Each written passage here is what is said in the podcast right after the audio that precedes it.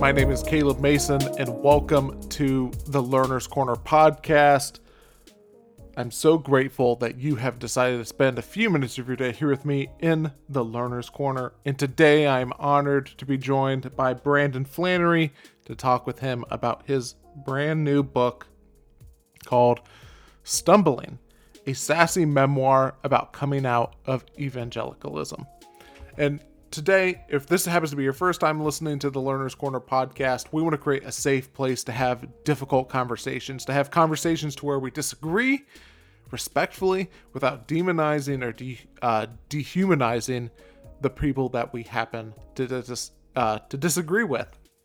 And today we're talking uh, with Brandon about his uh, experience of being a gay man and uh, being a former pastor, a former min- uh, missionary as well, and just his experience with that.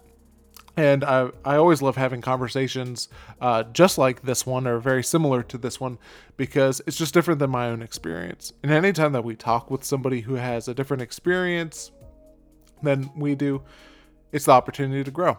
It's the opportunity to learn. It's the opportunity um, to understand, to hear from, to, to empathize and hear somebody with a different perspective than you, which can which can grow us, which can stretch us, and and even sometimes it can it can reinforce what we believe because we've gone down uh, and asked asked difficult questions, or it, we could change our mind in it too. And that's what we want to do here on the podcast is engage in those types of conversations because it's difficult to have those types of conversations. It's difficult to to find places to where you could talk about these things and disagree respectfully or just have conversations that are just that are just hard. And so we're going to talk a lot about that today in the podcast. But if you've been on this journey of life learning for a long time, please check out um, my Substack to where I just give uh, recommendations from time to time of some of the different things that I'm currently learning from, what I'm enjoying, and it could be uh, anything from the serious to the to the non-serious as well, and in, the the fun things. Also, and so let me let me tell you uh, a little bit about Brandon. But actually, before before I tell you about Brandon, we get into this conversation. Is that depending on uh, where you're coming from in this experience, it, it could just make you uncomfortable. And I just want to remind you that that that is okay. It's okay to hear from people who have different experiences than you. Uh, we're gonna have uh, just some swearing. And listen again, if if something is rising up with you, rising up uh, in you because of this, I would just ask you to look at that. Why does that make you uncomfortable? Why does that bother you? Asking those types of questions, going down those, is not a bad thing. It's not a bad thing to to follow those it's not a bad bad thing to examine those things whenever they happen, whenever the emotion rises in us. And what what I appreciate about Brandon, you can you can even hear him um, reference it several times, is he does that. He does that in many of these conversations as well. So let me let me tell you about Brandon, and then we can jump in. So, Brandon Flanery is an ex pastor, ex missionary, ex evangelical who writes about the tenuous intersection of faith and sexuality. He's conducted research on why people are leaving Christianity and is published with the Scribe, Baptist News Global, the University of Colorado, and the Colorado Springs Indy. In addition to writing, he co-founded the LGBTQ plus Christian dating app Believr and lives in Atlanta. And without any further wait, here is our conversation.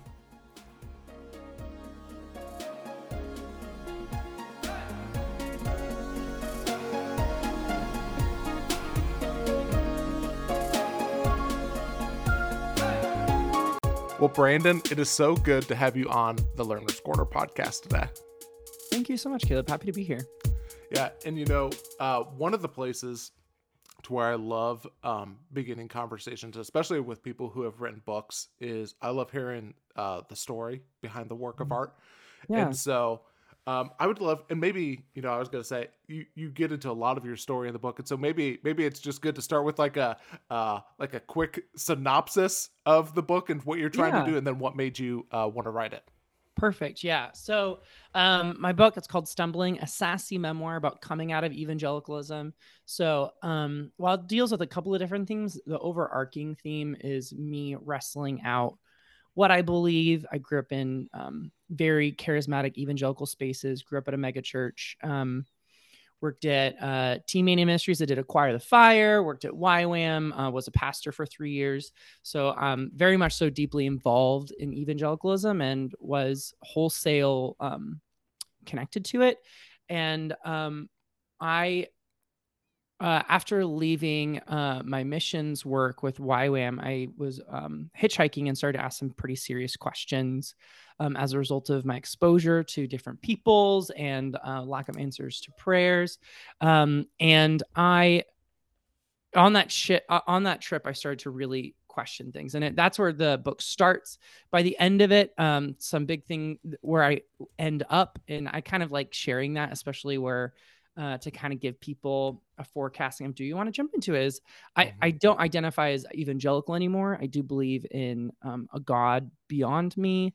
Um, but when it comes to these are the hard and fast answers, I no longer hold on to that. And I've noticed inside of myself as a result of bringing forward these questions, um, it's allowed me to be more open to people. It's allowed me to be more curious um, and rather than guarded and isolated. And so, um, and a huge part of that as well um, that's a theme that kind of was like the catalyst for me finally really analyzing my faith was coming to terms with my sexuality as a gay man mm-hmm. um, and my experience being raised in evangelical christianity as a gay man um, and not just that though so and the re- to answer your question of why i wrote it yeah. um, what i i used to resent my sexuality a lot growing up as a kid because um, i'm white i'm cis I grew up in Colorado Springs, so very evangelical. And so I fit the model and my personality fits the model well for success in the evangelical space. Um, and I had a lot of payoff for it in the sense of a lot of acceptance, a lot of, I mean, I was a pastor at the age of 19. Um, there's a, lo- a lot of opportunities are happening just because of who I am as a human being. The one problem that I could not shake was my sexuality.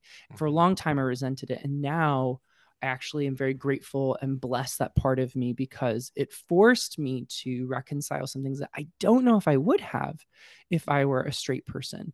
Um, and so I started writing it because my friends, uh, like all of which are straight, really started deconstructing and processing their faith um, in 2020 as a result of Trump and Black Lives Matter and um, the evangelical church's reaction to the COVID um, COVID 19. And a lot of them started to ask questions for the first time in their lives um, about their faith and how, what the consequences of what they believe are, um, especially even people who are in places of leadership at these churches. And so I'd have the same conversation over and over again because um, we had lost contact as a result of me coming out and there was distance that occurred with a lot of these relationships.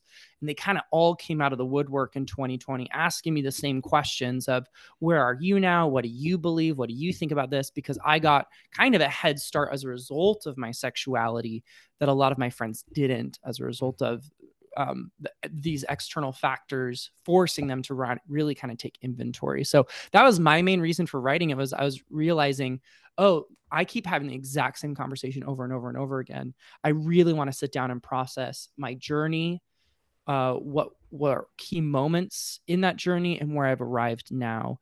Um, I'm an external processor, and so writing has always been a part of that space for me to make sense of what's going on in my head and heart. So, mm-hmm. um, yeah, I went to Korea, and in I had a quarantine for two weeks. And I'm like, well, if I have to do this, but I think now's the best time to do it. So that's where I started. It was uh, in the wake of you know, co- in in the midst of COVID, uh, mm-hmm. June of 2021. So is when I started writing this book, and here we are. Yeah. Well, thank you for sharing that. There's yeah. there's so much there uh, that I want to follow up on. I think the first thing I want to ask you about is your missions experience. Mm-hmm. And you know, you mentioned going to Korea. There's several other places that you mentioned traveling into the book and i like to i would i just i love asking people who have ex, who have just just different experiences that probably most people don't have and in this mm. case it's mm. for missions and i'd love to know like what what are some of the things about you know missions about the world that through your traveling through your through doing ministry that you discovered mm. that probably the the average person doesn't realize or doesn't even think about. Hmm.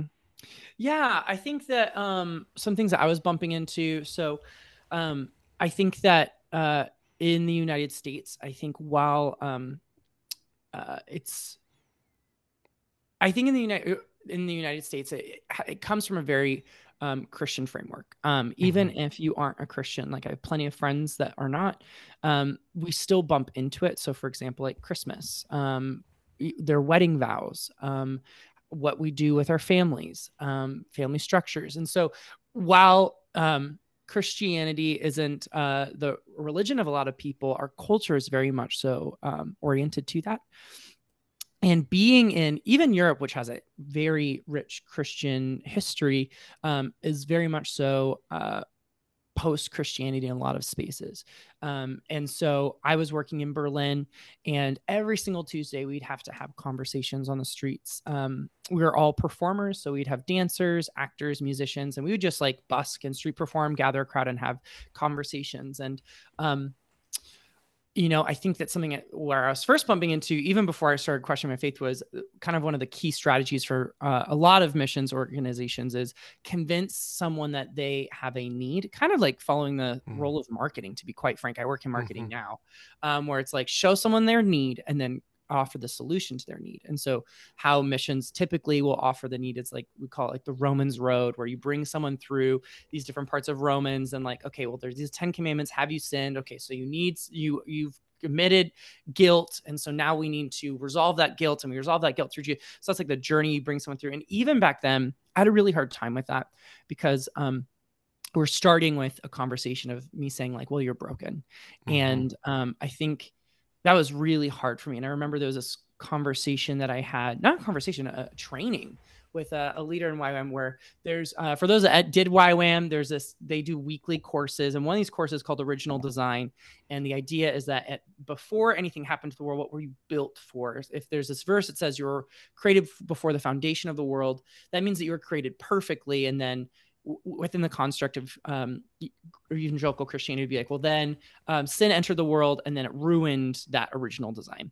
And so, this idea of like engaging with people and touching their beauty and reminding them of their beauty, I was like, I really want to do that instead. And so, it was really cool where I I had felt really uncomfortable with the typical Christian missionary um, script, and then would just have these conversations with people. Like, I just want to ask God how do they see them mm-hmm. uh, while talking with them and share that with them. And so it was really interesting because, like, to this day, and this is one of the reasons why I still have some semblance of connection to the divine, faith in divine, is because I'd have these conversations and I'd be just like prayerfully, ta- like, uh, being open while talking with them. It's also helpful when you have a translator and you can just like, you know, kind of sit there for a second and like have this quiet prayer to yourself and would receive some incredible crazy things where i felt like god was telling me this is what i think of this person and experiencing the divine's love and delight in each and every human still to this day has rocked me. Um, but that exposure to difference going back to your question of like what mm-hmm. you wouldn't uh, like with a missions thing i think that i've talked to a lot of people who've done missions work uh, and a lot of them have been in YWAM because it's such a big evangelical organization but you know you've got like more denomina- denominationally focused missions organizations i was always non-denominational and so YWAM was a good fit a lot of them have left christianity or have deconstructed christianity and i think the reason is we've bumped into a couple things. One is exposure to difference. I'm, you know, I uh, spent two months in India. I spent nine months in Germany and then all over Europe, talking with people who are different than me. And, um, you know, it's easy to tell someone in the United States, well, you need Jesus because they've heard that name before, they get the construct. It's a totally different thing to be sitting with a woman who got hit by a bus and now is sitting in this uh, Mother Teresa home for the sick and dying, um, where just because she made one mistake, now her life is completely altered. She can't get access to the health care that she needs. You know, I'm praying for her, believing like Jesus said for a miracle, and the miracle doesn't happen. And now she's crying in my arms. Um, when we're praying for things like oh, I pray for the surgery to go well. Oh, I pray for like God for you to get me a job and these other different things that could come turn out well. I think that it's easy for us to attribute those um, modern United States problems to like prayer and the will of God. It is a totally different thing when you're bumping into a kid who is whipping himself with um, barbed wire, um, begging for money, and you wondering where is an all powerful God in the midst of this type of poverty and pain. Um, I think that's a big one. And then in relation to that, uh, coming into contact with white savior complex, I didn't understand that. And mm-hmm being um, a privileged white um, man that was able to just save some money and then travel the world and feel like I had something to offer um, when I had so much more to learn from the people I was bumping into. Um, and honestly, truly oblivious, especially at the age of 19, uh, no, I was 22, 23. But a lot of these students, like 18, 19 years old, being told to now go tell these strangers you have the answer um, is a pretty privileged and I think naive thing to do. And these kids, um, we all were like wrestling and struggling with, man, like, I don't know if I necessarily have the answers, but these leaders are telling me what these answers are. So I'll just regurgitate them. And then when you take a step back and realize the, and this is what happened to me post traveling um, and being a missionary was kind of taking stock of the legacy of missions and the legacy of white savior complex and how, what the negative consequences have been in the world as a result of this mindset the idea of um, we have a, a, christian obligation to the world and what what atrocities that's led us to both in the united states and also from european nations um, was a huge wake-up call in a devastating way for me um, mm-hmm. those are like some of the big heavy hitters but yeah. honestly exposure to the difference uh, bumping into my privilege um, were probably the two biggest things that happened as a result of being a missionary. And I would say, if you're if you've been raised in this and you've never had your faith challenged, it will absolutely be challenged when you're a missionary because yeah. you're no longer in this echo chamber in the United States. You're having people who have no concept, maybe who Jesus is, um, and now you're having to educate them on that, and you're going to quickly understand how little you know. Mm. Um, luckily, I I went through a lot of trainings and stuff like that where I didn't ever feel that way, but um, so I knew how to do the quote unquote right answers. Um, but a lot of my uh, friends that were raised in that um, quickly started to question their faith because they weren't, they didn't know what they believed, and they came into contact with that as a result of being a missionary. Mm-hmm. Yeah. And would you say that like that contributed to your your openness or just willing to hear and to listen to people then? I think so. I think probably the biggest thing in my belief with this is still true is I think pain is probably one of the best um, openers. Mm-hmm. It has the opportunity to be one of the best openers. And so um, I think at that point I was still not quite willing to listen to a different perspective because it was too scary. There's even a sh- story that I shared towards the beginning of the book where a friend of mine, she left Christianity. We went to the same Bible school and she had a lot of great, informed, educated um, thoughts and was challenging what I was thinking. And I was pretty closed off and defensive to her.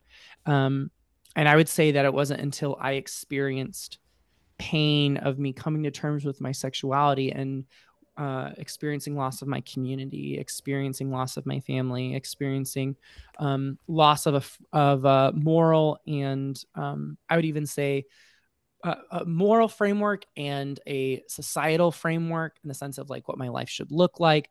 All those things uh, fell apart or were burned, and experiencing that pain, I think, was the greatest opener for me. Um, and I, I kind of believe, I do believe this intrinsically, is that when when someone experiences pain, it can either harden us or open us. And um, I think for a while I was hardened um, because mm-hmm. of the mm-hmm. pain, but then eventually opened up because I was w- realizing, oh, this is my pain as a gay person. What is a person of color experience in the United States, especially as you know the BLM um, was coming to a head I was more willing to listen as a result of my pain. Um, I was more willing to listen to trans folks as a result of my pain. And so um, I think actually pain was the greatest opener for me. Um, I also am a mm-hmm. curious person, but I would say that my willingness to be wrong was me um, experiencing how even what I believed was causing myself harm. Um, mm-hmm. and so uh, that's what ultimately opened me up. It's one of the reasons why I have this uh, belief that uh, human beings who are assigned female at birth uh, are more empathetic than the rest of us because they a lot of that not always but you know a good chunk of them experience um the exact same pain every month and mm-hmm. it's forced them to like regardless of language or religious creed or even politics like this bodily experience is shared globally um and it's you know I, someone could be like uh, a, a, another um, human being could be like in an argument with someone and this human being that has a uterus like starts having her uh, her menstrual cycle and all of a sudden it's like hey let me help you with a tampon or something like, they, it, this this shared pain creates a level of empathy that i think opens us up so it's one of i it's one of those like theological things that i like twist around and incubate in my head um, mm-hmm. i don't mm-hmm. have a ton of data around it yet but that is one that i personally experience and i do project on the world yeah, yeah. i guess that's probably what we all do yeah. you know one of the things and i know that this I'd love to have you follow up on the you know sometimes pain can harden you or open you know make you yeah. more open. And pain pain in itself is just one of those things to where there, there aren't uh, there aren't a lot of uh, hard and fast answers mm-hmm. towards it. But i would just be curious like looking back on your own life or even even just what you've observed just teasing out that difference between sometimes pain can harden you and sometimes mm-hmm. pain can make you more open. Yeah. I think ultimately is perspective. Um yeah and and and i think maybe i think that's really it because the data is the same right? Like um someone can go through the exact same thing and one person on one side can be hardened and the other person on the other side can be opened. Um and i really do think it's a matter of of perspective. Mm-hmm. um i think for me one thing that uh hardened me was um victim mentality uh, where I was like, there was a woe is me. There was a um, how could people do this to me? There was a um, and and I will say uh, there'll be. Uh, I'm actually going to compare these two, and I want to do a caveat. Um, mm-hmm. And then once there was this realization of like, oh, I'm not the only person that's experienced this pain. Oh, I'm not the only person that's lost family and all stuff. Once I was able to um, there was a widening of my lens versus uh, I think with hardening there's a narrowing of lens. It that's what opened me up. It was realizing that my pain is connected to something far bigger than myself. Um, that's what the perspective that allowed me to open up. I will say this with the hardening too.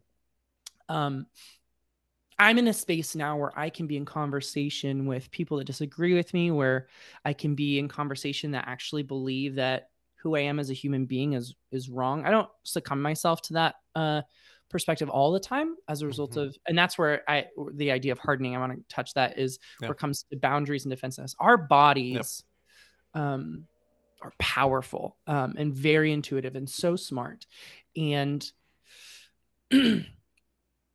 when pain happens, um, our bodies will go into fight flight fight flight freeze or fawn it's it is a natural response given to us um, through evolution, through God, whatever you want to attribute that to, but it is a part of who we are and is actually good. It's meant to de- defend us and keep us safe. I'm a firm believer that there's no such thing as a bad emotion, it's information.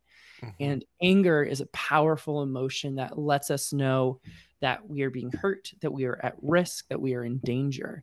And so when we are hurt, it is a very valid and right response for our body to come online. And I think it's a very valid and right response to actually harden for a, a bit to make sure that we're safe. Um, and then I think that when we are able to get space and we're able to understand that we are safe in ourselves, whether that be through therapy, whether that be through creating healthy boundaries, whether that be through physical space, um, I think that also allows us to open up because we're no longer in fight or flight, and it allows us to make comprehensive sense, uh, uh, make sense of what has happened to us when our bodies are in fight or flight. Why it is helpful in the moment. Um, our cognitive processing uh, goes uh, is uh, inhibited. Um, we're not able to think things through because ultimately, at the end of the day, it's not important that we make sense of it. The what's important is that we make ourselves safe. Mm-hmm. And so I think that as once we're able to make ourselves safe, um, and that's what I've experienced as making myself safe, is I'm able to now open up as well, where it's like, okay, I'm no longer at risk of being harmed. I don't need to harden up and defend and be on my guard. I can be open because I've created safety inside of myself. So, does that answer your question? Yeah, Yep. Okay. You know, uh, you you mentioned that uh, right now that you're at least sometimes you're able to get to the place to where you could have a conversation to where somebody just adamantly disagrees with you about your yeah. sexuality and everything. Um, yeah. And just reading through the book, you could just tell that you, you know that that wasn't always the case. That sometimes it, yeah. was a little bit more of a struggle. Talk to me about like what helped you get there. What helped you get to that point? Because whether it's you know with sexuality or whether it's something else, um, like that's just something that we need more of. Like we mm-hmm. need more of being able to get to this place, or at least get into the place to where we can have healthy dialogue, even mm-hmm. if even if we disagree very much. Yeah, yeah. I mean, for starters, I will say that like, um, I uh, where I'm at, like I can have that conversation, but I still even have boundaries. Yeah. Um, where I if I don't feel like safe or something like that, then I won't step into those conversations. I think that that's something that we should think about is more people like, well, why can't we agree to disagree? Well, your disagreement actually believes that I shouldn't exist. Like that's a very hard belief mm-hmm. for someone to come to the table with. Yeah. Um, you know, as a as a trans folk, I would not have a conversation with a legislator that has actively created legislation that is now causing me physical harm. And I don't think it's a trans person's job to. Unfortunately, I feel like the oppressed are always forced to carry the burden of education. Um, and I, I do think it's unfair. Um, you know, I, I grew up in growing up in Colorado Springs. One of the final straws for me with leaving Colorado Springs, I now live in Atlanta was I knew that I needed to get some space because I was being reactive. Um, I'd be sitting at a um, brunch on a Sunday morning, and my friend who had just stopped going to church, and it was very scary for him. Um, stopped. He he's a gay man as well. He was leading worship there, but was continuing to bump into issues and wanting things see things change. He stuck around far longer than I have. Um, and he finally was just like, you know, I can't do any more. Stopped. It was his very first Sunday not going to this church, mm-hmm. and a um a, oh, a girl who was also um invited to this brunch. I shouldn't say a girl, a lady, a woman. She, in my opinion, my judgment of her is she was acting like a girl with this question. so I'm I'm owning my own judgments right there. Yeah. Um, that's how I relate to her because of the comment that she made. Um, she sits down across from him, and the very first question out of her mouth is, "So, what church do you go to?" And while I truly don't think that's an appropriate first question, um, because you are engaging with someone from your framework and you're isolating people, um, uh, my reaction was also not great. Um, I slammed my plate down and I said, uh, Jesus fucking Christ, that's your first goddamn question to this homeschool lady who um, works in ministry and her whole world is Christianity. And mm-hmm um, she was the whole table went aghast and she was very uh, she went pale and it was one of those moments where i was realizing that um, christianity and evangelicalism and the and uh, was still uh, driving the direction of my life and what i mean by that is before questioning my faith in Christianity and specifically evangelical Christianity, because um, I think there's so much beauty to Christ. I think there's so much beauty to um, the tradition of of elements of Christianity, but specifically evangelical. Um, I also think Christianity has a problematic history. That's another conversation. But um, uh, when I questioned started to leave that space, you know, while in that space, um, evangelicalism would say turn right, and I'd be like, okay, and I would turn, my life would turn right. And evangelicalism would say now turn left, and I would say okay, and I turn left. Um, I was recognizing in my body, in myself, that evangelicalism would say turn right, and I'd say no, and I would turn left. And so Christianity was still driving my life. Um, and so I wanted to move beyond that. And so getting actual physical space from Colorado Springs because it isn't a safe space for a queer person. Um, the final blow was Club Q and the shooting that happened there. Mm-hmm. Who the kid was raised in a conservative, not evangelical, but a Mormon conservative household, um, believed that he had a right, a moral authority to harm people there.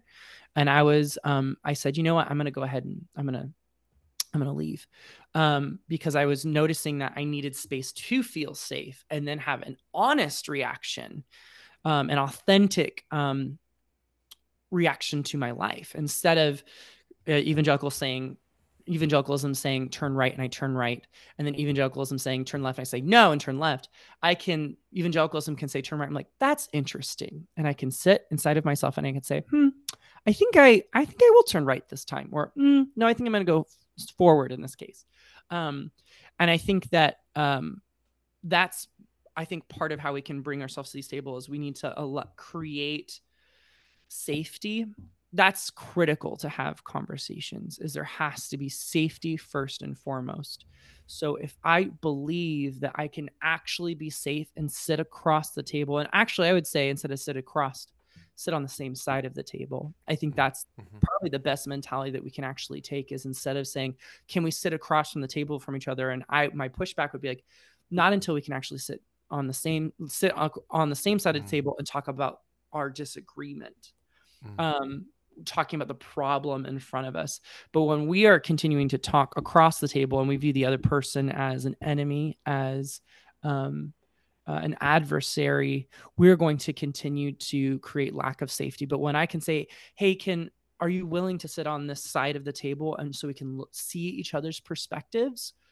Um, I don't think that we're going to have meaningful conversations. I would also say that right now we're probably the most polarized as a nation that we've ever been in a very, very, very long time. I think fear mongering is part of that. And again, it connects to safety. If I am seeing news that paints a drag queen as someone that is trying to groom my child, why in the world would I treat that person with decency and humanity? If I can, um, because I have fear that is coming online that I need to defend my kid. And the rhetoric is there when I am at Pride here in Atlanta and I see a mil- multi million dollar uh, trailer that has this gorgeous LED sign and it says, Save the Children. And that is the mindset. And we've had that mindset for a couple of decades now. And it churns in and out, churns in and out. And it's popping back up again. The same exact rhetoric was used against gay individuals, um, of all kinds and creeds back in the 80s and 90s. Um, and even before that, back in the 70s, but really took a head during the uh, HIV and AIDS epidemic, where they were now dirty and this is their fault, and they get that this is what they get. Was the mentality of a divine justice? I've heard that even said before when it comes to queer people. When we view people as a threat, our defenses are going to come online until we can see someone as ourselves, until we can see uh, put myself in someone's shoes until I can have empathy. I don't know if we can actually have conversations um, because we will we will sit across the table and we will draw arms um, rather than uh, draw up um, conversations. So, mm-hmm. mm-hmm. yeah, thank you for sharing that. You yeah. know, uh, another thing that I want to go back to uh, that you mentioned towards the beginning is um, it's just this idea of success, and you talked mm-hmm. about how you know you were positioned to have success and yet you realized that okay that's like that's not what you want hmm. and so can you talk to me just about experiencing that and also mm-hmm. figuring out like well what what does look what does success look mm. like for you mm. and how did you get to that place um i think there's a lot of grief at first because um, I saw that as success. And now, as a result of my queerness, was not able to cross the finish line, so to speak. Um, it's like I was set up. I did all the right things. I did the right trainings. It's like, you know, training for a marathon, so to speak. Went to Bible school, wanting to make a difference, creating an idea of what success looked like. You know, being in, I didn't want to necessarily be in full time ministry. I wanted to be like an actor and wanted to be in the arts. But then as a result of my upbringing changed my perspective of like no like success in evangelicalism is giving your whole life to jesus which meant full-time ministry. That's where it meant, looked like in my brain. And while there's some rhetoric against that i do think that that is kind of the mindset that we subconsciously take on in evangelical christianity. Like that's the on fire person. That's the person that's really going after what god wants.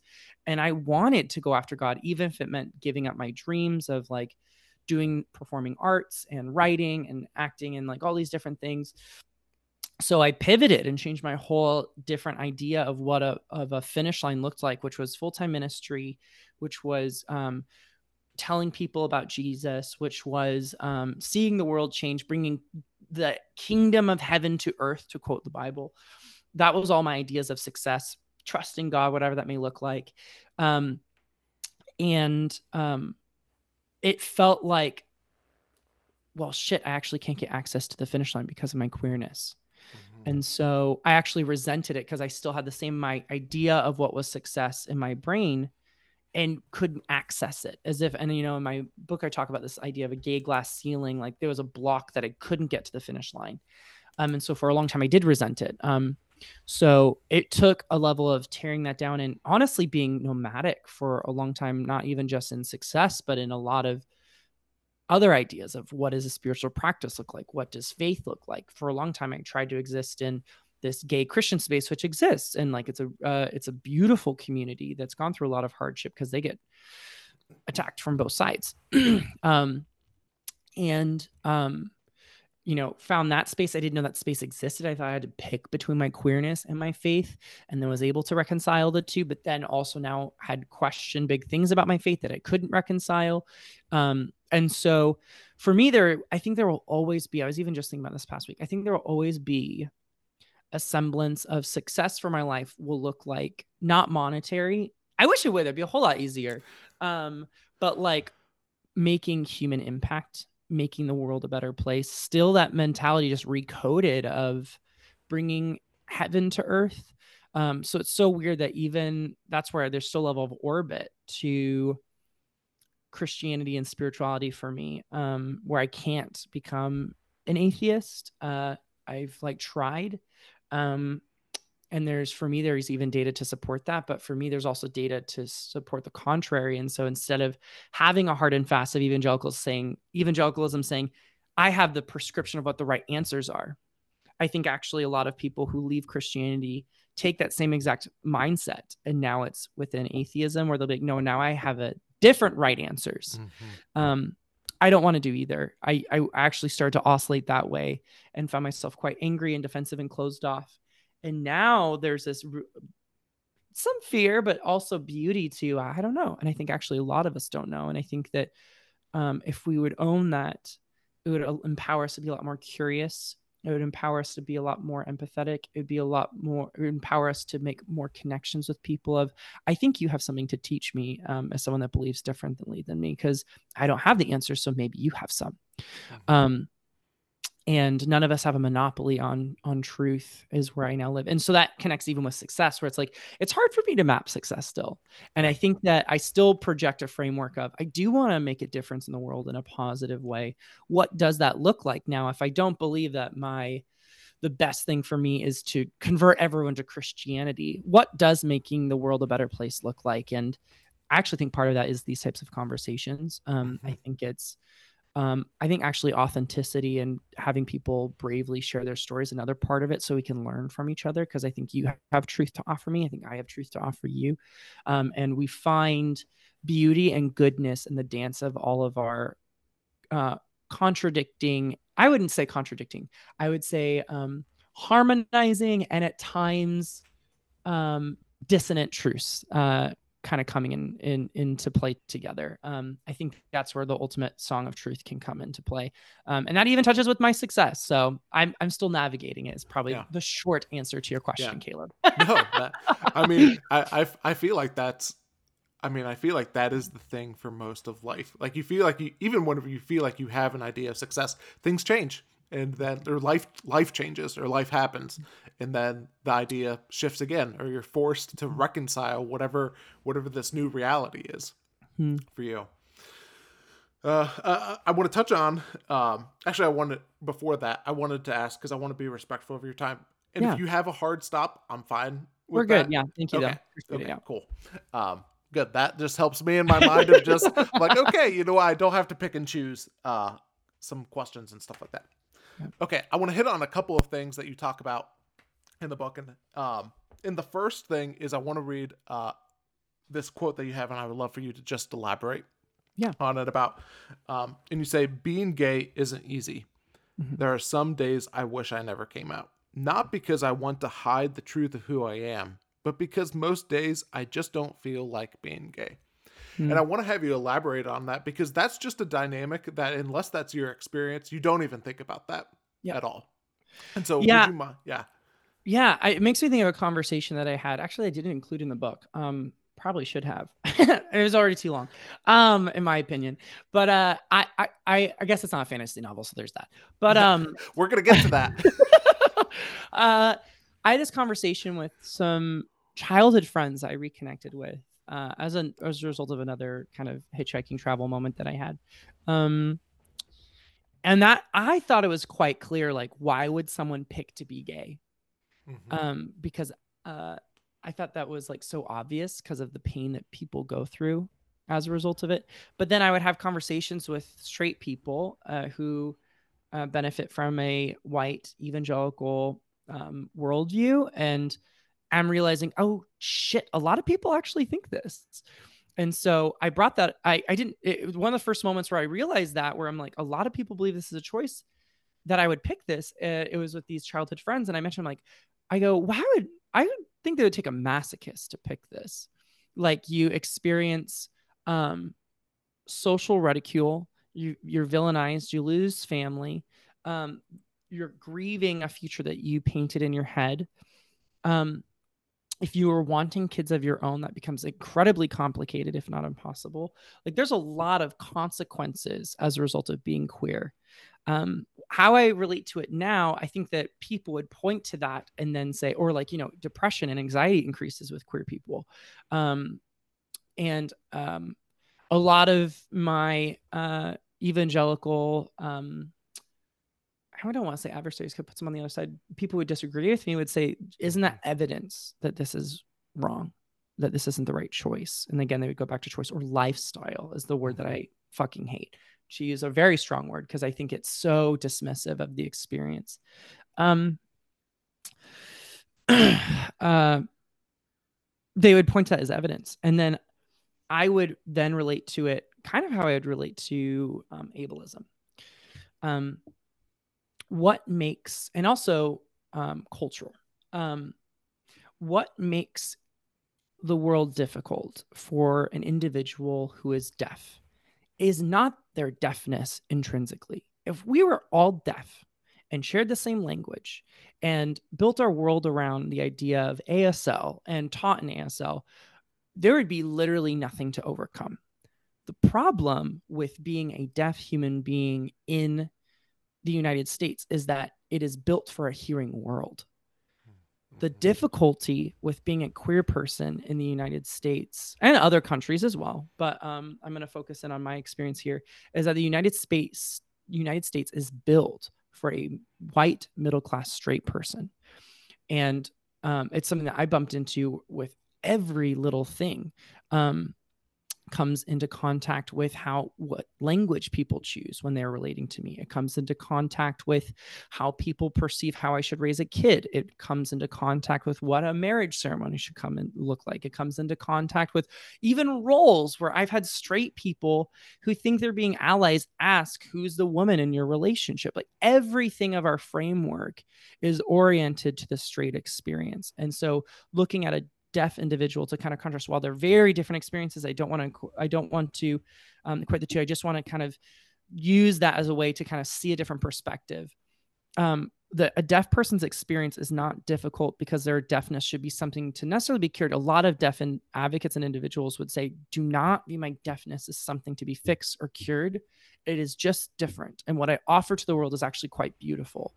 Um, why I have difficulty being deaf in the United States is because I don't have access to jobs that will consider me. I don't have access to um, a language that we all share. There's multiple hindrances that are not a result directly to their um, ability, but it is as a result of how society how society has been structured. And so, yes, there is grief and pain that a queer person experiences not because of their intrinsic queerness. It is because of the fact that we live in a straight society that has a very hard time being open to difference, in my opinion. And I would say that the data supports that. I have a friend that literally had to uproot their whole entire life and start over because of the legislation that was passed in Tennessee has made it illegal for them to exist as a human as a trans human being there.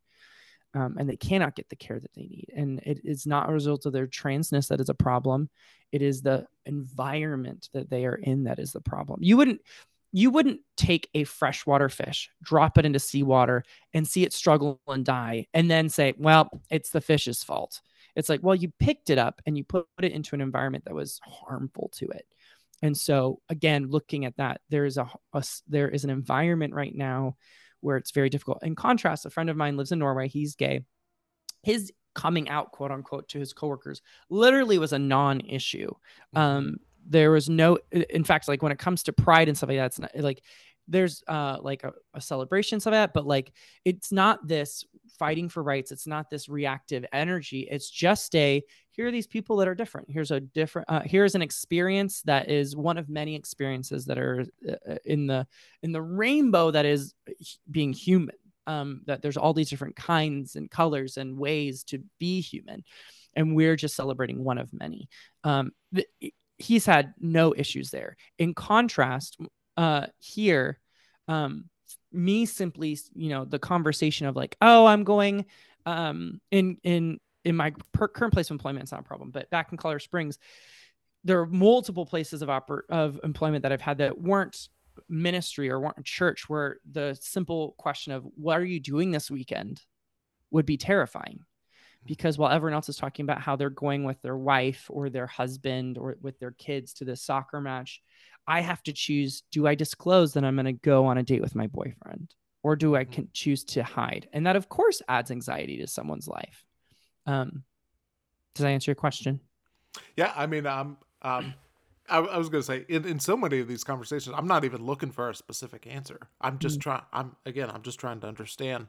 Mm. Um, you know, uh, you meant you mentioning that makes me think of another thing that you talk about in there in regards to um, i guess it's advice to churches that's probably the best way of mm-hmm. saying it is um is you say the most important thing that you can do for the lgbtq plus community is just be honest yep. with what your beliefs are yep. and what your practices are would you mind just elaborating on that and why and it's it's and again i love it i love that you I would love to just have you elaborate even more of like this is why it's the most important mm-hmm. thing yeah I will be projecting because it is coming from my experience, but yeah. like that is information and it's affirmed with a lot of other queer people. A lot of churches, um, it's marketing. if I were to be cynical, um, you don't want to say these people aren't welcome. That doesn't really go over well. Um, and uh, in contra- and and and the gospel says all are welcome um, you know, there's no longer male nor female, there's no longer Jew or Gentile. And so there is a rhetoric eh, that can be found in the text of everyone should feel safe and welcome inside of the church. In theory, that's great and would love for that to be the case. That is not true. Um, and what and a lot of churches will use rhetoric around, well, everyone is welcome, everyone is in need of a savior. And it's murky because then a queer person will come in and believing if they're not you know like they don't know the signs they will hear everyone's welcome. They're like oh my gosh maybe me too. And a lot of them because uh, you know the stats are going down of who is uh, identifying as religious in the united states but predominantly most people had a christian upbringing in some way shape or form in the united states. Mm-hmm. and that means that not all of them, because there are expressions and denominations of Christianity that are affirming of queer people, but evangelical Christianity is, is still quite large in the United States. So there's a good chance that a queer person, after coming out, had a rough experience with their faith and their background and their upbringing. They come to terms with their sexuality, they deal with all that trauma, and then they see this, you know, mega church down the street that's saying all our doors are open to everyone and they're holding their breath being like wow maybe i can maybe there's a space for me finally. Maybe there's a space where i can have community and connection um, and can have a spiritual practice and connect to the divine with other people. And maybe just maybe this is finally going to work. And they hold their breath they get hopeful and they get in there and they start attending and they start um, giving. And then they want to volunteer for kids church and all of a sudden then they're not allowed all of a sudden they ask for a pastor to marry them and their partner and they say no all of a sudden they are asked to attend a therapy session where they're saying that they should be breaking up with their partner. And more and more harm is then caused as a result of them finally, again, they made themselves safe, like we were talking earlier, dared to hope, step back into a space, and then they're vulnerable because they took down their defenses and they get jumped, is how I would, the language I would use. Mm-hmm. Um, and it causes, again, that's where it's like it makes queer people anxious because they doubt what people are saying. It makes them doubt if what if someone's being honest. You have to second guess and you have to try to read between the lines. And of course, that is going to make someone spiral and be anxious and depressed. Um, if they're always having to guess and wonder where they stand with someone. Um, the most loving thing that a church, and I say this, and I wrote, I actually write like a step by step like article that goes more in depth with it. I do talk about this in the book and touch on it, but I mm-hmm. felt like it was worthy of giving it more time and attention with Baptist News Global. You can look it up. What every pastor can do to help queer people, including pastors who are non-affirming, um, is be honest, and it's for that reason. And I give resources and articles and stuff like that. The, I, my steps are, um, you should do the research period. So if mm-hmm. you are having an opinion that queer people are not loved by God and that they're a sin or an abomination, whatever language you want to use, or they're a sinner just like any of us, if you have not done the work to sit to use your language, Caleb, to at, least open yourself up and listen and read the other mm-hmm. side, I don't think that you've done, um, you are not being intellectually integrous, is my opinion. Yeah. Um, and i think you're doing your followers a dis your your congregants a disservice because your queer people exist everywhere including in countries that are now making it criminal to be queer. Um and they, they're everywhere. And so you're going to have queer people um and if you're on if you're putting honestly on your website that you're not you know affirming you're going to have kids that come up in your youth group that are eventually going to come out.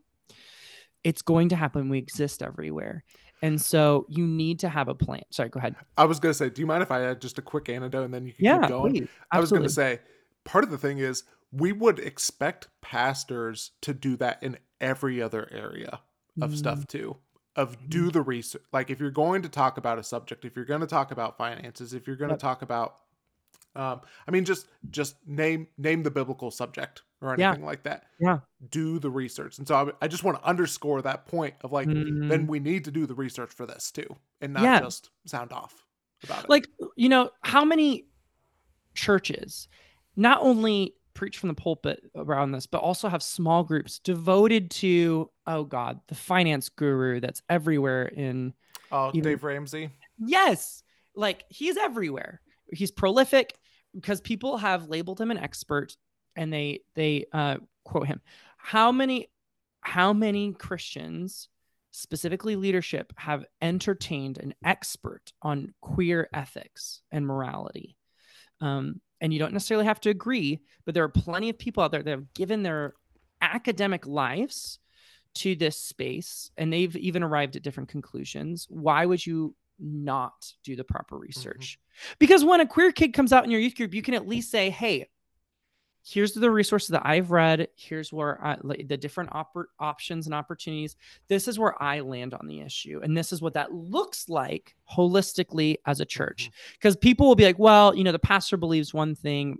You know, I had a conversation with a, a mega church. Um, three weeks ago which was really cool like a pastor she's not the head pastor but she's one of she's a um what's her t- typical i think it's like christian life pastor. So like she like does mm-hmm. counseling sessions and other yeah. stuff. So she was like how do we support our queer people? And i i was just like she just goes well you know we want lots of different perspectives to exist. I'm like okay great. Are all perspectives preached at the pulpit and given equal access? If someone has a different perspective than you are there consequences for them being a member at your church sure we can disagree theologically and we can have a she kept saying well we want to have conversations. Like we can have a conversation. Practically what is the experience of a queer person going to be here? It needs to be outlined. If you want to be able to hold space for differing theological relationships to queerness that's great.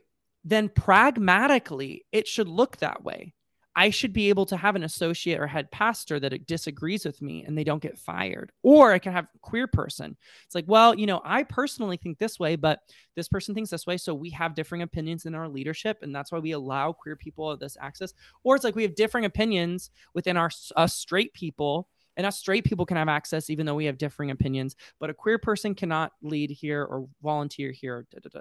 It should say that because as a queer person, it's called informed consent. I should know what I'm getting into. You wouldn't give someone a medication. And to be quite frank, churches um, market themselves as having a spiritual remedy. If there was a pharmacy, if there was a medicine that was on market that did not say what the potential consequences of you taking this drug are, they would have a lawsuit on their hands. You should say, yes, we want everyone to come here and to experience spiritual healing. However, if you have a history of being queer, side effects may include ostracism, you know, like yeah. to throw shade at it, but like it should. Like, and I shouldn't have to. I was very honest with the um, pastor there. I go, she just goes, you know, we don't necessarily disagree, and you should know the sides. There's side A, there's side B, there's side X, there's side Y like know these different sides and how you relate to it theologically again you would know that if you've done the research um, state where you are very clearly on your website and i told that to the woman i'm like you can have conversations but practically it should be on your website it should say queer people cannot lead in certain levels of leadership but we'd love to have you uh, and you would get married. She would say that like um, certain pastors would perform a ceremony for a queer person. I'm like, okay, that should be on the website. Um, mm-hmm. Um, like those types of things should be very clear so that as a queer person, I can decide, do I want to take this pill? Mm-hmm. That's my opinion, and that's what yeah. I think that every queer, per- what every church leader can do.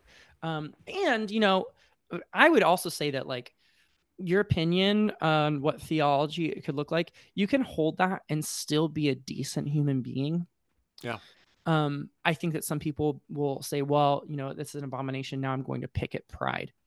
I don't see Jesus doing that.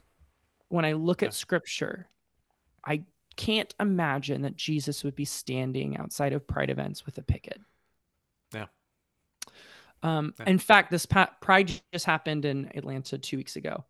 And I just, you know, I haven't had opposition to my sexuality since moving here, which has been so healing for me. Mm-hmm. Um, but then at Pride, I'm marching to the park and I'm like, oh, holy shit. I didn't even think about this. And so then there were protesters. I'm like, I forgot about protesters and that they exist. and I'm marching down. I start to like get anxious and depressed. And then I notice these big flowers and these big angel wings and I start to hear like um, Whitney Houston playing, and I'm like, what is going on?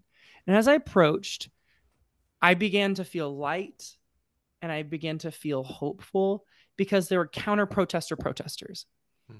who intentionally you dressed up as angels and used wings to block the protesters so that the queer people didn't have to deal with it. Hmm. And there are these people, they're called the pa- Paisy, uh, Pixies or Paisies, I forget what they're called. But they have these huge flowers that block these um, protesters and they blast like diva music.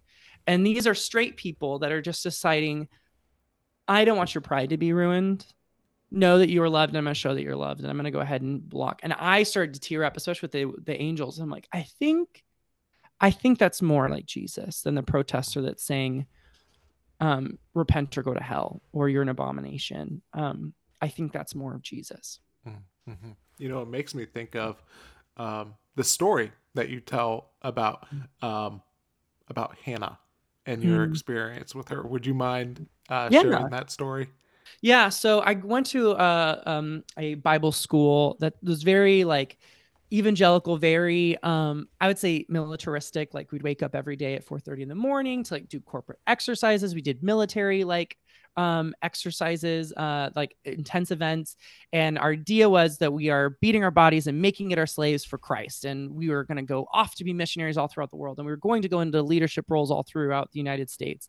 Um, so we went to this, this Bible school. It was very intense, and I loved it. I gobbled it up. Like I said, uh, evangelicalism I thought was serving me, and I was all in.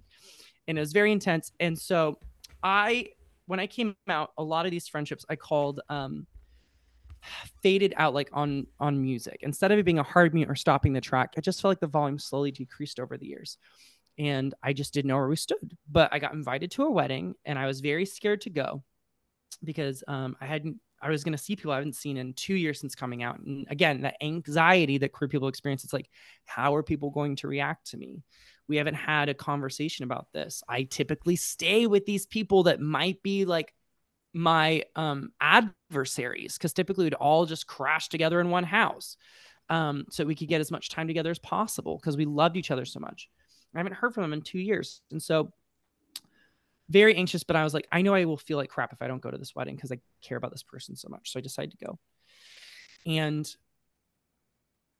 I'm so glad I went because I had conversation after conversation of us disagreeing and experiencing the love of Jesus. To this day, we all have a Marco Polo still where we talk and we share. Um, the woman named Hannah that you alluded to, Caleb, um, theologically, we don't land on the same place. She would, uh, the different sides are side A is affirming, where you believe that LGBTQ people are loved and delighted by God and their queerness is created by God and they should have a same uh, a relationship and expression of their identity that is glorifying to God and how they authentically made them. Side B is God made them this way. It's beautiful, it delights in them, but God would say, you, how, with how you were made, you should commit to a life of celibacy. But you are gay, you're beautiful being gay. Don't have shame around that, but you're called to celibacy. Mm-hmm. Side Y is like you don't identify with your sin. You have same sex attraction and you're going to deal with it for the rest of your life, just like uh, Paul had a thorn in his flesh. That's side Y.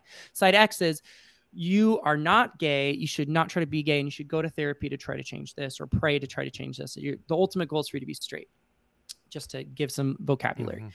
Hannah, I described that to all them. And eventually Hannah would say that she lands inside B, where she's like, I think God made you this way. Um, and you, you, uh, and, but I've seen God's hand on your life. And I truly, and she's also a Calvinist, or she would say, um, what's the language she uses? Reformed. Um, and she'd say, like, I see God's hand on your life. I see that God's providence on your life. Like, I'm not going to ignore that and I can't shake that. And so I think that you were made gay. I don't think you have any choice in this matter. But, um, you know, and I think that, and you believe that uh, God made you this way and that you should act on it.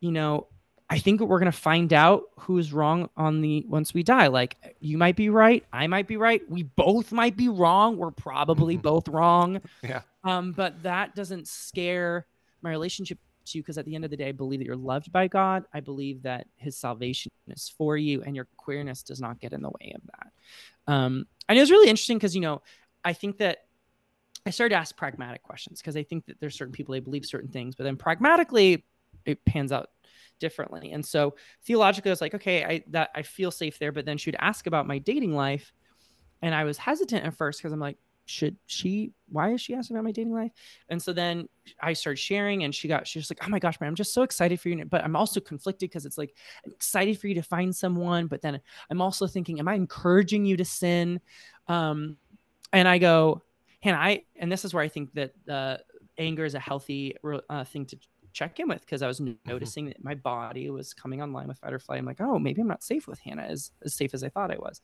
So I just had a direct conversation so that we could create safety. And I was just like, hey, if you believe this is a sin, I actually, we can talk about anything else. I don't want to talk about my dating life with you because I don't, I want to be happy with the people I'm talking about with my dating life. I don't want to brace and be nervous that you're going to be angry or not happy for me. Um, I want to talk about my dating life. People are going to be happy with me. And so if you can't do that, that's okay. I still want to be in a relationship with you. A boundary I'm going to have is that I'm not going to talk about my dating life with you. Like that's one area that I need to keep safe for me. Mm-hmm. And um, and she was just like, "Oh my gosh, that makes so much sense. I want to talk about your dating life. So, again, I think that your sexuality, why we disagree, I'm in just as much need of salvation as you are. I don't think you dating uh, and uh, with a man is going to inhibit your salvation. So I'm not going to react that way anymore. I'm gonna I'm gonna be excited for you because I do think that we are worthy of connection. I think that we're worthy of having building a family, and I want to get excited about that with you. Um, mm-hmm. And so, like, we were able to navigate pragmatically. What does this look like? To steal language from a friend of mine, um, Kevin Garcia, "Bad Theology Kills" is a book that they've written and um, to make distill it even more, it's like bad theology can cause harm.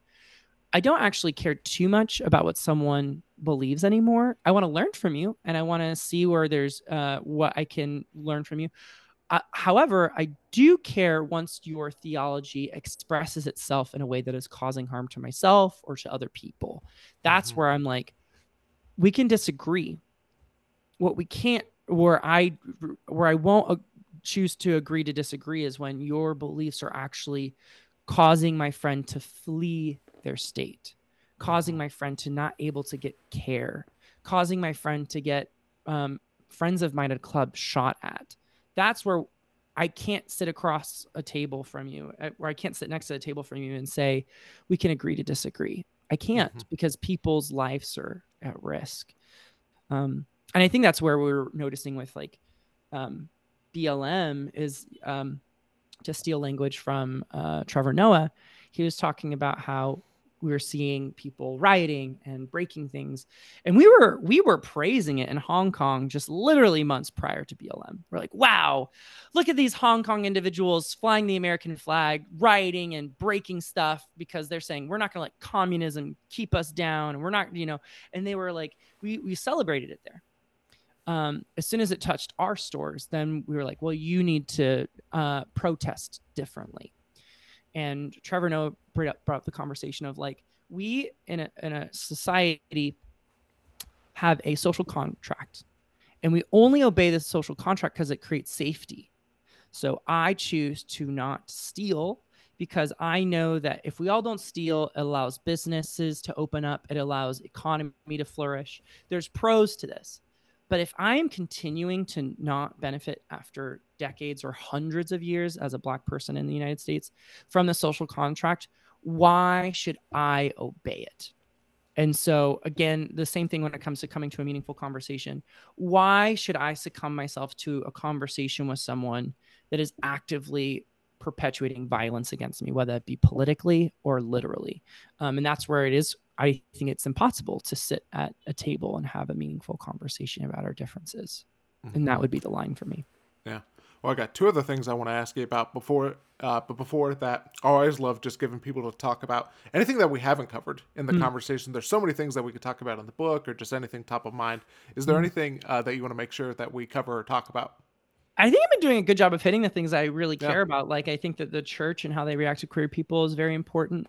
Um, I think that uh, just like sharing a little bit of my journey, so people again like the idea of empathy. I think that's part of it. Yeah. Is the reason I shared my story is I I open up the book by saying I'm not saying here are my ten answers for life.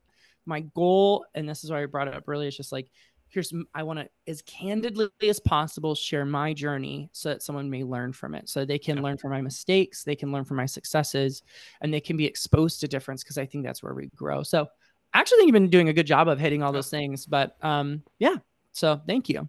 Yeah, yeah. Well, thank you. Um, okay, I I would regret it so much if I didn't because this is such a big theme in the book. Is you talk about this idea of on your faith journey of keep coming back to this idea that God continues to believe in mm. you. And I mm. would regret it if I didn't ask you just to to talk about that. Yeah. Um I mean, I, I definitely hit on the head at the end, but you're, you are correct that there's this kind of theme that bumps up here and out. I didn't see that theme until yeah. nine months ago. Mm-hmm. I had written this mm-hmm. book two years ago and had edited it so many times and I had been marketing it and trying to find a publisher and yada, yada, yada. And I was at nauseum in the throes of this book. And it just didn't sit right with the ending and I, sh- I, I, but I wanted to gather outside perspective because I knew I was too close to this, and I shared it with a couple of people who were very close to me, and a few of them are just like, yeah, it feels like it's missing something at the end, and I didn't prompt them. I said, how do you feel about this ending? That's all that I said. Mm-hmm. Um, and I got feedback. I was just like, yeah, it feels like it's not resolved, and I go, okay, I'm not crazy. And a moment happened uh, less than a year ago that I talk about towards the end of the book, and it's mm-hmm. where I had this pretty dramatic uh, spiritual encounter where I pray to a dead friend. and I open that up in the book. It's not a spoiler. One of the catalysts yep. for this book is that my friend dies. Well, he ruined the book and then it became something different. Um, and uh, I decided to pray to him. Uh, and I didn't really get an answer from him. And then I was in this in the throes of like my relationship with God and what do I think about God and all this stuff. And um in this process with these men that were kind of doing this uh, psychological uh, like therapy process um, this older man who's uh, was a pastor for 30 years a great dear friend and mentor of mine um, asks what would an all if there is an all powerful loving God out there, or just a loving God, or whatever, if there's a good God out there, what do you think they would say to you? And I just always felt like it was a cop out. I'm just like, I don't want to put words in their mouth. They can fucking speak up. Why am I always putting words in their mouth? It's their turn. And um, I was sitting with that though, and I was just like, fine, I'll do the exercise. And I just prayed to my dead friend like a couple days prior, asking for help. And sitting there in the space, a memory comes back from that dead friend of him right as I was coming out. Um, I was very scared for myself. Again, why would someone wish this upon me? For years, I thought I was like, I can't shake this anymore, but I guess I'll just go to hell. And I know people that believe that. They believe that because they can't shake their sexuality and they can't, they they still believe the Bible and that every word is perfect and inspired. That there's no like, um, you know, people relate to the text where it's like, well, no, there's context here that's important. I know people that they don't believe that. And so they believe I can't shake the sexuality. So I guess I'm just going to hell when I die because I just can't, I can't do it. I've tried to change myself. And I, again, one of my mm-hmm. dear friends at Bible school, I felt like they were torturing themselves for years with this rhetoric. And they, I think they still believe that decades later. Um, and that I living in that space was horrendous for me for years of believing that I was going to to hell because I can't shake this. And um, I was coming out and really coming to terms with that terror. And I was walking with this best friend of mine, and I said, "Are you scared for me?" And he said, No, I'm not scared for you. And I'm like, Really? Because I'm scared for myself. Why aren't you scared for me? He's like, Because I believe in you. I've seen you and I've seen your uh, I've seen your connection to God. I've seen just like my friend Hannah, like I've seen you connect with the with God. It's so interesting other people's view of ourselves. I think it helps us reset because mm-hmm. sometimes I can be too close to myself and to have outside perspective. I think to romanticize it, to get that idea of looking into the eyes of a lover or a, a good parent and you're seeing how they see you can help bolster you um, and help reframe maybe some depressive episodes you're having or some negative self-talk. And in that point i was terrified. And to hear like you know he still is evangelical up till the day that he died. I think that he was ultimately hoping that i would come back to believing that i'll be straight or something like that. Um, but he did have this belief that god's will would be done and that um, uh, that i was capable to figure that out. And it also points back to another theme. This comes up uh, not same same theme but like mm-hmm. uh, came up at a different point where a pastor told me is like, even if you're horribly wrong, what type of God would do an eternal punishment for a kid who's trying his hardest to understand, coming up with these answers and chooses to make a choice for his emotional uh, health? Mm-hmm. Um, what type of God would do that? Because even if you're wrong, don't you think that a God who's a loving parent who's good could say, Brandon, this is the wrong way? couldn't you think that he could that a god out there could do that and i was just like it really helped me decide to take a leap of faith to understand that i might not have all the right answers to embrace and love all the pieces of me and i have found in myself as a result of that so much health and wholeness and goodness and that's probably the biggest thing that i think about with the words of jesus is judge a tree by its fruit mm-hmm. fruit of my relationship to the Bible, to evangelicalism, to myself for a quarter of a century. The fruit of it was depression, anxiety, um, terror.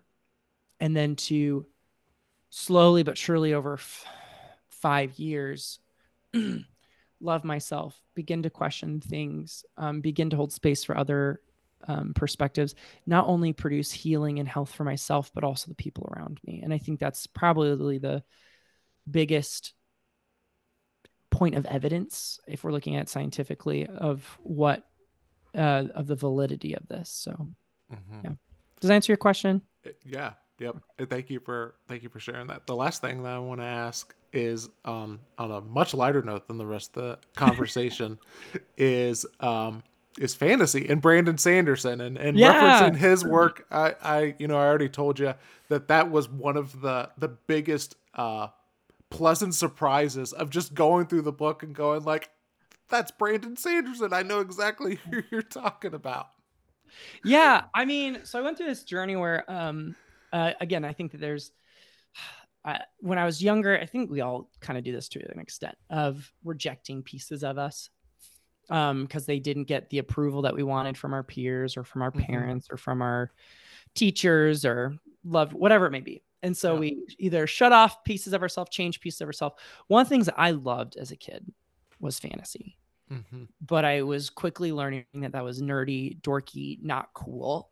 And so I shoved that piece of me down. And so when I started to kind of uh, begin to love and affirm my queerness, I started to analyze other places of myself where I was like, where have I orphaned myself? Where have I pushed myself into a corner and punished myself when I was just actually a kid? Um, and there was nothing wrong with it. Um, and I was reminded of fantasy, and I was just like, oh my gosh, I dropped that, and I found so much joy in it. Yeah. And so I picked it back up and started just ravenously consuming fantasy. And I started back up with Brandon Sanderson, who I highly, highly, highly recommend. I learned through story. It's one of the reasons why I wanted my book to be story driven. Yeah. Um, because I learned so much more. And Brandon Sanderson has taught me so much um through his, you know, 500 plus page to be like a lie. A, a, novel is a lie, like it's not Yeah. real. And yet it speaks so much truth. Um and uh, a, a theme that continually pops up. He has lots of beautiful themes.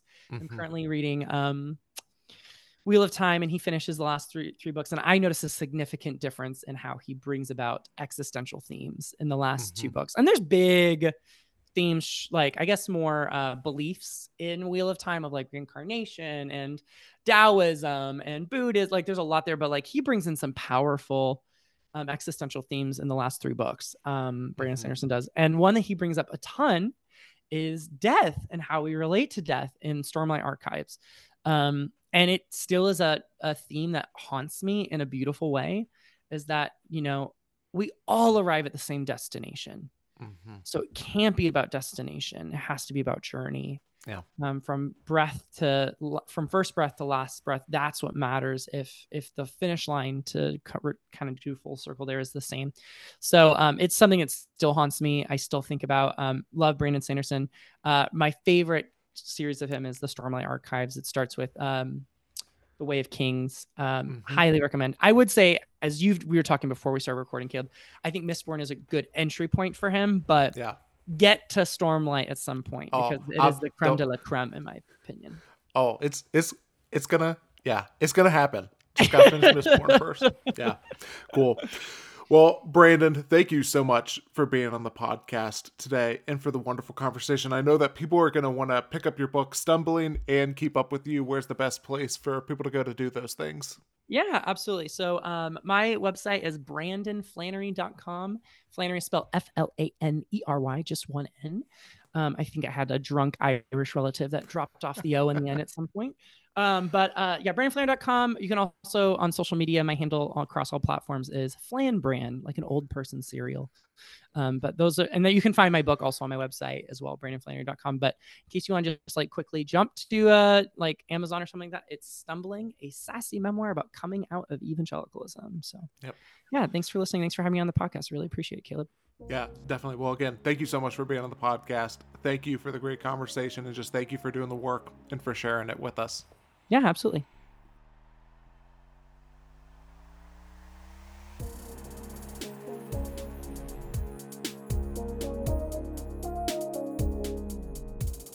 Okay, so coming out of that conversation, man, there there's just so many things that that are just coming to mind mind from that conversation. I I just want to talk about a couple of them.